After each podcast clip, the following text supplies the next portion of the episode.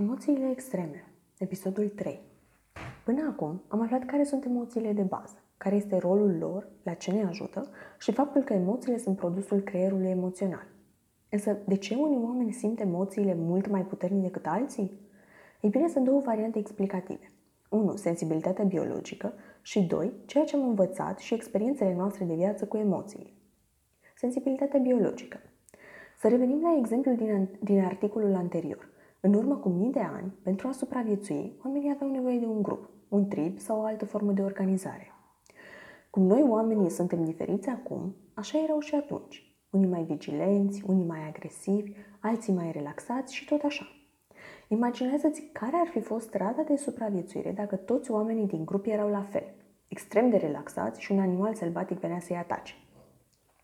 În loc să se sperie și să fugă sau să sau să lupte, un răspuns de tip fight or flight, probabil ar gândi, eh, nu e nimic, e doar vântul, iar peste 5 minute sunt masa de seară pentru lei. Pentru a supraviețui, membrii grupului trebuie să aibă o sensibilitate la pericole, adică să fie pregătiți pentru evenimentele negative care s-ar putea întâmpla și să strânge pericol atunci când identifică unul, astfel încât să scape toți cu viață.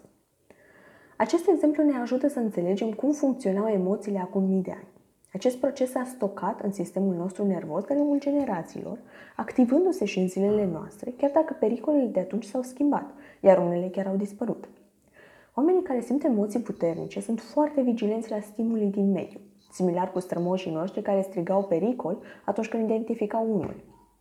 În momentul în care intră în, în momentul în care intră în contact cu un trigger, emoțiile specifice se activează și reacționează ca și cum ar fi în pericol.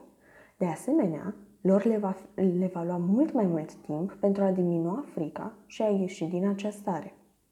În concluzie, unul din motivele pentru care anumitor persoane le este extrem de greu să-și accepte și să-și gestioneze emoțiile este pentru că le simt foarte puternic. Sunt extreme.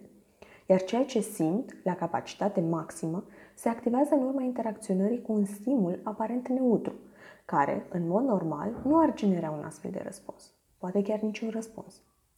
Astfel, în cazul persoanelor care simt emoții extreme, un, un mic trigger poate declanșa reacții comportamentale inadecvate, spre exemplu o criză puternică de furie, comparativ cu persoanele care au un nivel mai scăzut de activare emoțională în situații similare.